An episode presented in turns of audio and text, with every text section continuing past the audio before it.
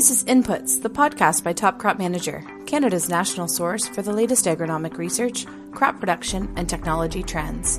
You've tuned in to hear conversations about relevant research, best production practices, and everything in between. In its simplest terms, farming is all about the ability to manage your produce and how much you produce. But tracking the differences between those two things is far more complicated. That's why FCC has continuously refined the Ag Expert platform to be Canada's most trusted farm management software.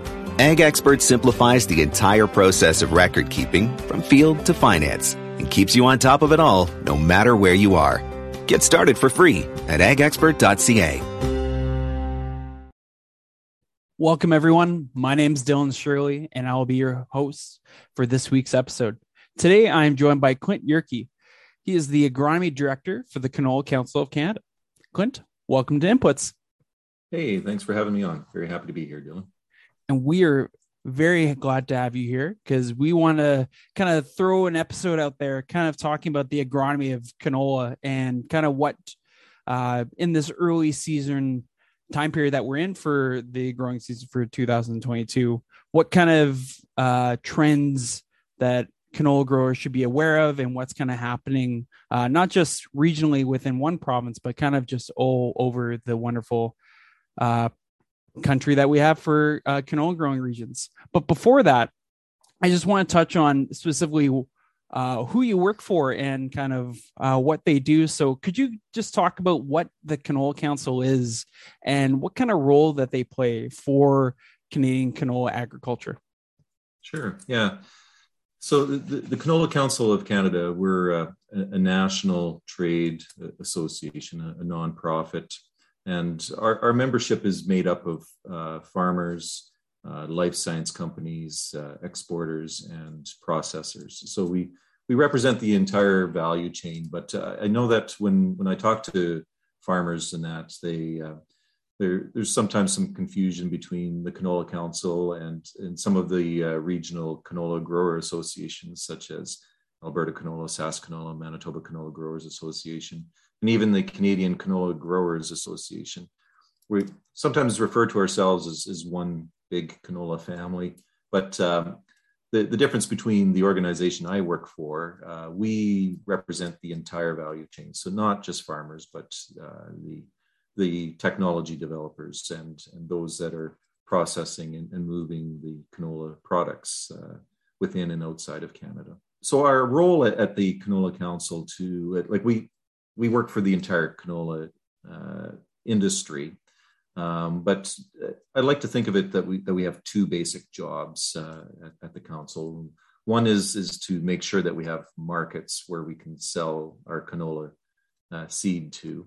So whether that's uh, domestic or, or international markets. So we we have a team of individuals that that do market development uh, within Canada and, and externally, and as well look after the market access issues to ensure that we can continue trading.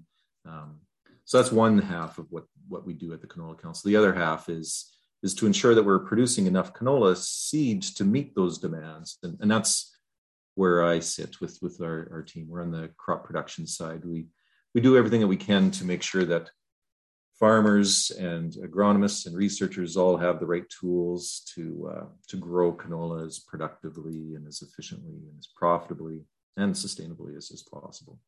You kind of hit all the three important things right there at the end, you know, sustainably, economically, like just in the amount of uh, kind of canola that both the, the growers are able to make, but also that the buyers at the end that they kind of need for the demand. So it sounds all fantastic. So uh, why we brought you in today is to just kind of talk about the growing season that we're currently in. I know we're just in early June, but that's a mm-hmm. that's a long time for considering just the different growing regions that we have. So, can you just talk about in general how this year has been going so far? Maybe touch on how many acres that we know that have been planted. Uh, before the uh, the season started, the expectations were that um, the, the canola seeded acres, at least the intentions were that we would see similar acreage to what we've seen in the past couple years. So in that 20, 21, 22 million uh, acre uh, range and that. But certainly Mother Nature seems to throw curveballs at us uh, every year, and this year's no exception. And for the folks that are in the eastern part of the prairies, so Manitoba and, and that southeast corner of Saskatchewan, uh, uh they've they've been dealing with uh, some pretty excessive amounts of, of, rainfall here, right from April till till current. Like uh, I was just speaking to a fellow out north uh, east of Winnipeg here earlier this morning, and he said that over the past few days he got five inches of rain. That that's pretty crazy where I am, I'm I'm located in Lloydminster, so on the border of Alberta and Saskatchewan, and we're sitting at about two inches of rainfall uh, since the beginning of, of April. So it's it's kind of normal for for what is expected in in this region.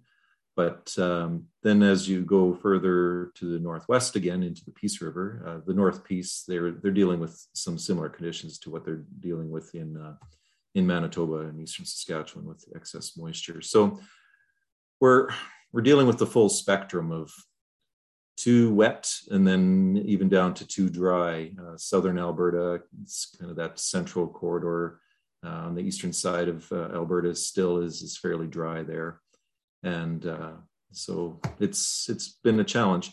I would say that in terms of uh, uh, the amount of crop that's in the ground right now, Alberta and most of Saskatchewan, I would say, are probably where they they intended to be, but it's that uh, eastern corner of Saskatchewan and Manitoba that are way behind.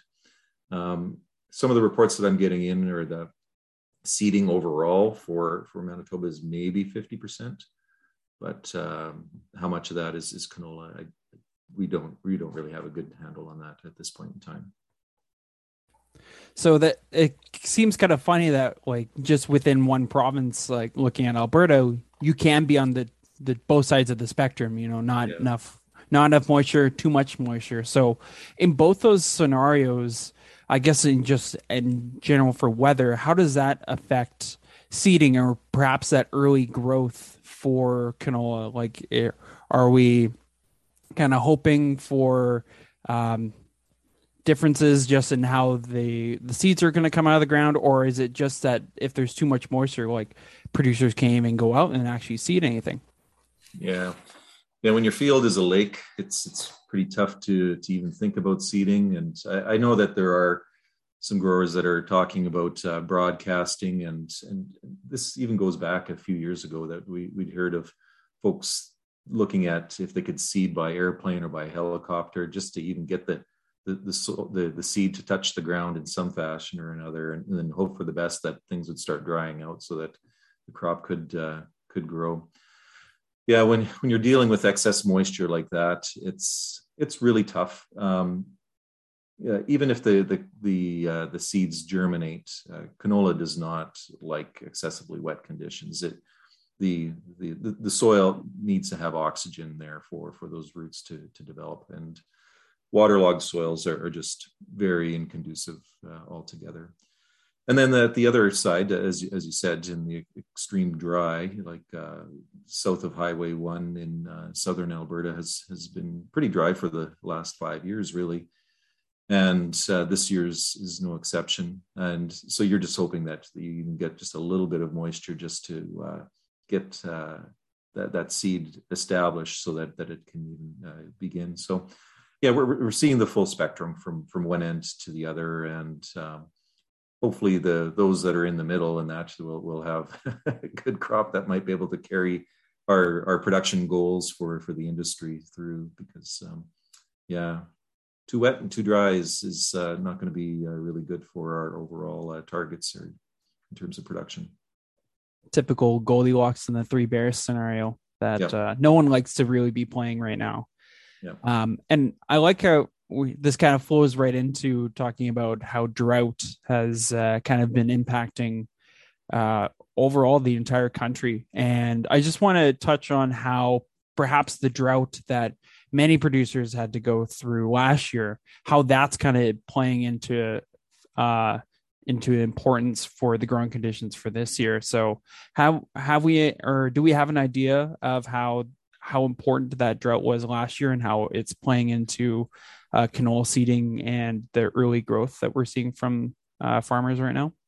Yeah, the drought was was a bad one uh, by a, a, lot of estimations. That speaking to meteorologists and, and, some climatologists, that the drought that we went through last year may have been the worst in in a hundred years. So certainly during modern agricultural times, like we we may have just went through the worst. And and uh, I, I guess there there's some cause to have some optimism out of that, just for the fact that that we're still able to produce a pretty reasonable crop, like uh, despite those those conditions. And so um, we know that we, we learned a few things uh, from that. And your question in particular is is how does how does the drought from last year have have an impact upon us this year? Well, in certainly parts of southern Alberta, and that they're, they're still dealing with with with these ex- excessively dry conditions, and they didn't see a, a very much of a snowpack through the winter to really uh, add back to that subsoil level uh, surface uh, water. And so that is still persisting. And, and so we're, we're going to see some effects from that.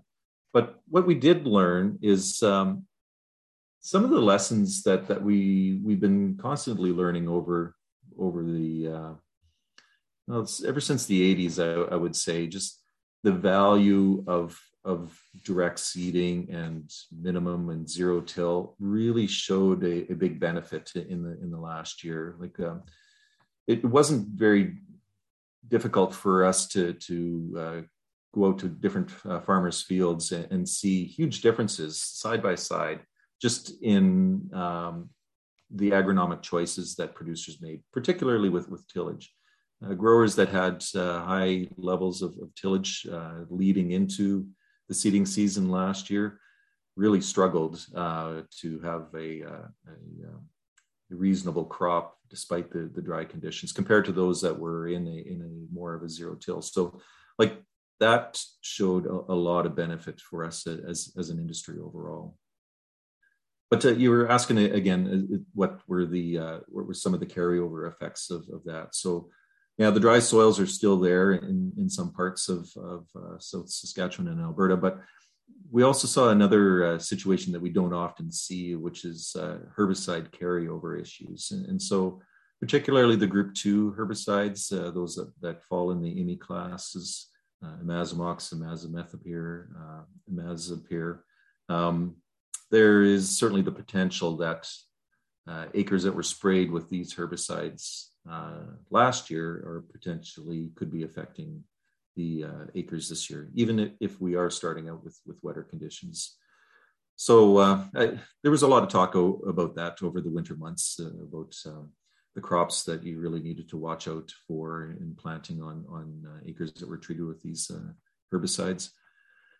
But um, I, I, think that most growers are have made the right decisions. We haven't really heard uh, too many situations where growers are not aware of, the of the situation and what they needed to do to, to try minimizing those impacts. So that's certainly one of the things that we'll be watching out for this year to make sure that um, growers are making the right choice to uh, watch the rotations with crops and and with the herbicide uh, residuals that that possibly could be there. And just before that, we kind of leave talking about herbicide carryover because that is quite important. And you're you're definitely right. It's it seems like that was something that growers even before the season would be kind of more cognizant and aware of. But if anyone was still looking for uh, kind of more information on this, uh, is there uh, kind of tables on the on the canola council website, or where can growers go to to find more information? Yeah, actually, the the best sources of information on this is are, are, to go back to the herbicide manufacturers themselves. Like they've been doing a, actually a, really excellent job at at tracking uh, rainfall patterns and, and, knowing which regions are of particular risk for the for carryover of, of these.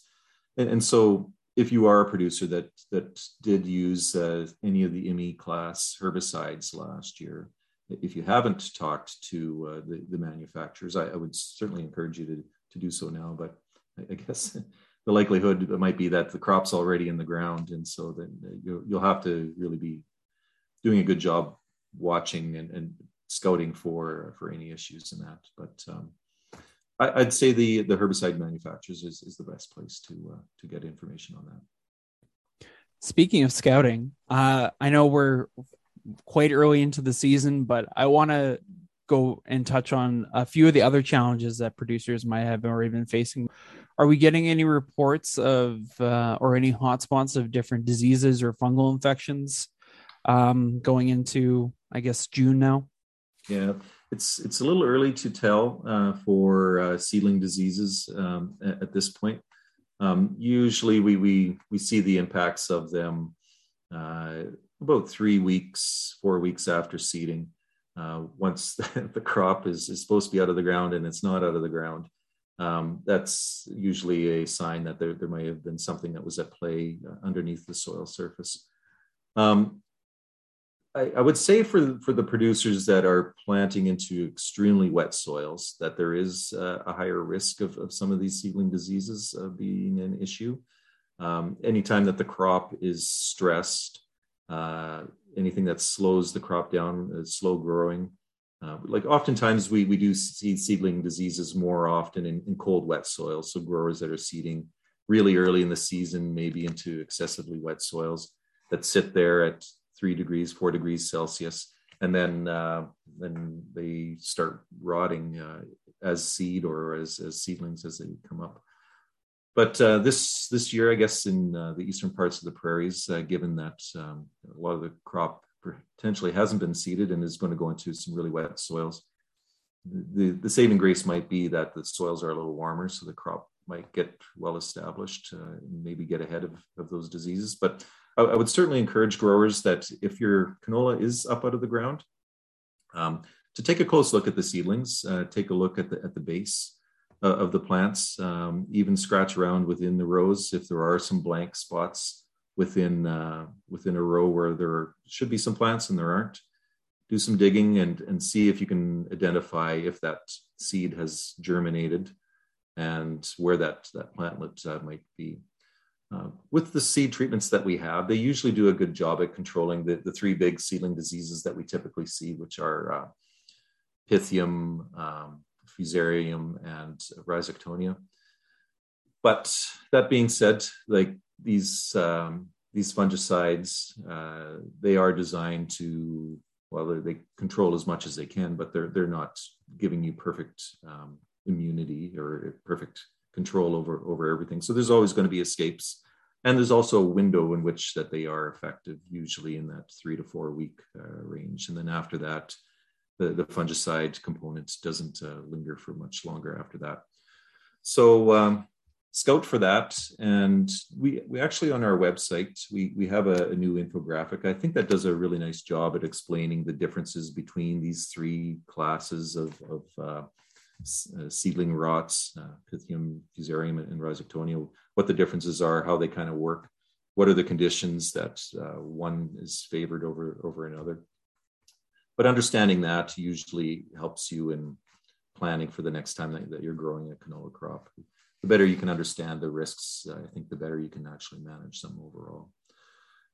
So yeah, it's it's a little early to to be picking up on them, but I would say in the next week or so, uh, especially for the crops that, that are coming up out of the ground, take a take a close look for those those uh, diseases. But well, bugs, yeah. Bugs are the other one. I was just gonna say while uh, while these producers might be scouting for uh, yeah different kind of seedling uh, rot diseases, uh, what kind of insects should they also be on the look for? I I have two in my mind that might be related, but I'm well aware that there's probably a few others that I might be missing here. Well, yeah, the, the, the big one is is flea beetles. And I would say that uh, flea beetles should be the number one thing that is being scouted for right now of, of any of the arthropods that, that are potentially going to cause problems. Uh, in, in, fact, I, would say that flea beetles are a bigger risk than, than the seedling diseases uh, right now. Like as soon as those cotyledons are above the soil surface, they're, they're at risk for, for flea beetle feeding. And, and so there, there are some newer um, insecticides that, that are now added to the um, uh, to the, the, seed dressings that, that we have that are providing some better control. Um, but that doesn't mean that that uh, that one should not be scouting, even if one does have buteo or lumiderm or, or whatever on, on their uh, seed treatment.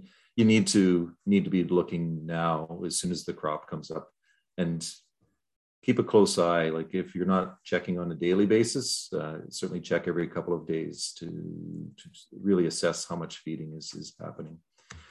Because flea beetles can go uh, well, they, they can they can jump from 25% damage to 50% damage within a day if uh, if one isn't um, keeping a close eye on things.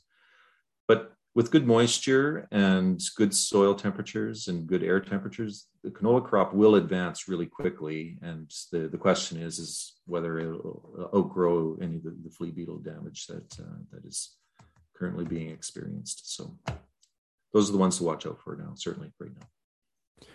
Yeah, I didn't really want to say the flea beetle name because that kind of feels like I'm calling them upon them to drop onto canola fields. But uh, yeah. But yeah, it just seems every single year that flea beetles are are out and about at this time of year, and it's 100 percent important. Just like you were saying to to kind of go out there and scout and make sure that you know that uh, your your little seedlings as soon as they germinate aren't just getting absolutely bombarded by one or or both species. Yeah, and it, it seems like um, every year it's it's a different area that's that is experiencing a, a flea beetle problem, and and and from what I, I can understand is is that there isn't really a good correlation between uh, fall populations of, of flea beetles and, and what is experienced the, the next spring. It just it's it's kind of a crapshoot, but like I know that that uh, growers can get pretty gun shy as well. Like if you've had bad flea beetles once, then the, the next uh, year and the next couple of years, you're certainly going to be out looking more closely for them and maybe taking more preemptive preemptive uh, control strategies or prophylactic controls that uh, maybe aren't always uh, necessary. I, I, I, do know that where I am locally, that there are a couple of fields that are already being reseeded for for flea beetles, which really surprises me. But we we did have a little bit of a, an outbreak in um, in this region uh, last year as well. But yeah, it's it's it's tough. Like um, if if the bugs are at threshold, which is 25% chewing damage, and and and if you are really inclined to uh, to get a key as to how to assess exactly 25%. We, we do have some keys on the, the Canola Council website to, to help you out with that process. But that's the threshold. And spraying at 10% or 15% may not be the most, uh, well, the, it won't be the most cost effective uh, solution. Like the, the 25% threshold is is 25% because that's where the, the economic benefit actually uh, comes into play. For sure. Those thresholds are are there for a reason and it's it's kind of yeah like how you're talking about trying not to for producers to just kind of go out and go guns a blazing even though that they have a recent memory of yeah. uh, of a past flea beetle uh, infection or population so as we kind of go throughout the growing season, I don't want to jump too far ahead, like to, you know, a couple months, but let's just say in July, what should growers at this point in time, what they should be looking out for? Um, because are cutworms kind of coming out here in, at this time and starting to be more of a problem, or what kind of other diseases or fungal infections might be at play here?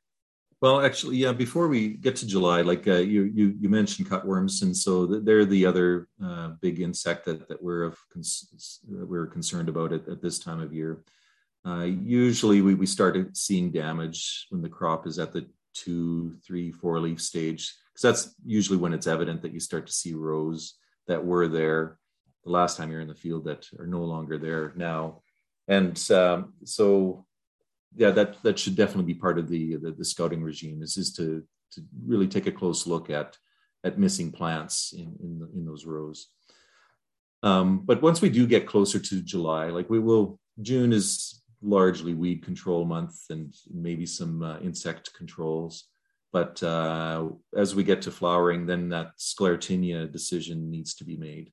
I wouldn't mind making a bit of a plug for any growers or agronomists that are interested in uh, helping us develop a uh, a new sclerotinia prediction tool. We we have a, a, an app that we're beta testing right now, and we we need about 300 fields of across the prairies where growers or agronomists have gone in and assessed the field for for the risk of sclerotinia, and then later on in, at the end of the season uh, go back out and and uh, evaluate how much sclerotinia was actually uh, was seen in that field and and that'll that'll help us build an algorithm that is more effective at, at predicting sclerotinia. That's a lot of producers describe that as the the hardest choice in the in the canola growing season is is deciding whether to spray for sclerotinia or not. So beginning of July, once the, the first flowers come out, uh, you, will need to spend a bit of time walking through your canola crop to assess how wet it is, uh, you could even send away some petal samples for to see how much of the sclerotinia pathogen is there, and then you got to do some weather prediction to to determine how uh, how much uh, chance of, of, more rainfall is, is going to occur that will uh, uh, carry that disease forward. Sclerotinia is, is the one pathogen that just loves moisture, and so it's probably no surprise that last year we didn't see any sclerotinia at all anywhere. it's um, but this year, in, in order to to develop this uh, application, this uh, sclerotinia prediction app, um, we're hoping that we'll get a little bit of sclerotinia uh, out there. So if anyone's really interested in that, uh, feel free to, to reach out to to me uh, here at the, at the Canola Council. Uh, you can just contact our general office and they'll point you in the right direction. But um, that's that's the one kind of exciting tool that, that we're in the process of, of building now for the industry. And hopefully that it'll, it'll give us a much better way of, of managing this uh, disease. So that's july. And then once you're you're past the 50% flowering stage uh, it's a good time to go to the lake and get uh, get some fishing in relax a little bit before you have to start uh, scouting at the end of the season for for other insects and uh, and uh, make your swathing decision. That might be the best plug that I've heard for a, a mental health break. You know, yeah. a little a little rest and or a little R and R, let's say, yeah. from the field before you have to really go back and and uh, finish strong. Clint, this was fantastic and a whole bunch of great information uh, for our listeners just about what to kind of expect uh, around this time within their field and also a little bit more in the future. Uh, and just before we go, I, you just talked about the Sclerotinia kind of predicting app that you're working on. That sounds fantastic. Yeah. But is there anything else from the Canola Council that you'd like to share? Other uh, potential things that you're kind of looking for yeah. input on, or just other research and highlights that you've been able to uh, put out in the last uh, year or so?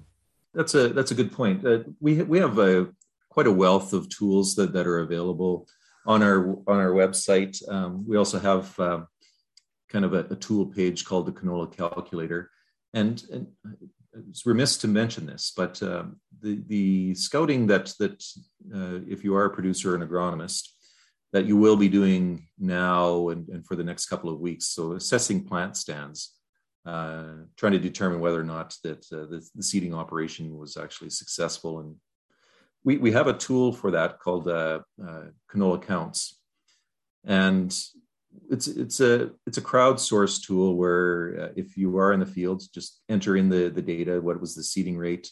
What is the actual plants that are that are there? Um, this will as well give everybody that uses this uh, application a, a snapshot of, of how other producers and other agronomists in the region what what their plant stands have been. Um, so we, we produce maps at the end of the year that shows where different regions have had good success with establishing the crop versus others that may have not been so successful. So this will tell you your your relative success. So that's a pretty cool tool. I, I would encourage everybody to to use. But our our main vehicle for all of our agronomic information is is our weekly newsletter, which is called Canola Watch. And if you're not signed up for it, I uh, highly recommend you to do that because it's it's all science-based agronomic information. We don't sell anything. There's there's no ads. There's we're not promoting any product over over another. We're, we're just promoting good management practices or the best management practices that that that we know of, at least that the research uh, points to. So uh, just Google Canola Watch or go to canolawatch.org and sign up, and uh, you'll receive the best, most timely information as to how to be successful growing canola in your area. I'd say sign up for that. And we, we do put on one big agronomic event at the end of the year. It's called uh, Canola Week. It's pretty heavy on, on the uh, latest canola research and science, but there's also quite a bit of content as to how the industry is doing, uh, overall, how trade is, uh, what are the new markets, uh, what are the new products that uh, is coming out of out of canola oil and canola meal, what is the latest health information. So all of that happens December 6th to 8th, and we're, we're, going to try doing a, a, live event again in Saskatoon, uh, but it's going to be pretty limited attendance for for the live version. So if you are interested in it, I'd recommend to just keep an eye on the Canola Council's website and sign up as soon as the registration link opens, which I think will be next month and that will be uh, another great opportunity to get the latest and greatest information on how to grow canola. Fantastic. Well, thanks for sharing all of that. It seems like uh, anyone listening that hasn't already subscribed or looked at the Canola Council seems like they'll, they'll have their hands full of uh, different fantastic tools that they can use to really boost their uh, canola growing uh, expertise for this growing season. Yeah. So, Clint, uh, thank you so much for joining us today on Inputs. This was fantastic. And uh, just before we go, uh, where can people contact you? The uh, the best place would be just to go to the Canola Council website on our staff page. It has a complete list of my contacts, of all of the staff, but as well, if you're interested in, in knowing who your local uh, Canola Council agronomy specialist is for your region or for your territory, their contact information is is there and they'll be able to help you walk through um, whatever issues that that you are. And one of the other key features that like i'm a part of a, a team of nine individuals um, that that uh, keep an eye on on the entire prairies but we we also divide up our responsibilities in terms of uh, that we each champion different areas of, of production. So we have Marissa, who's who's in Alberta, is, is our club root lead. So if you're in Saskatchewan and you have some really tough club root questions, well, reach out to uh, to Marissa, as she would be able to help you out. And so we, we try to divide up all of our responsibilities so that each of us specialize in, in different areas of, of canola production. So that's for the really tough questions. And I'm sure people have those tough questions just ready to go. But again, Clint, uh, thank you for joining us today. My pleasure, Dylan. Really uh, nice meeting you, and, and very happy to be uh, on, on Inputs. Thanks for inviting me.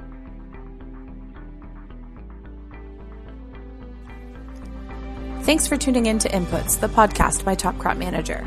To catch up on all of our other episodes, visit topcropmanager.com slash podcasts.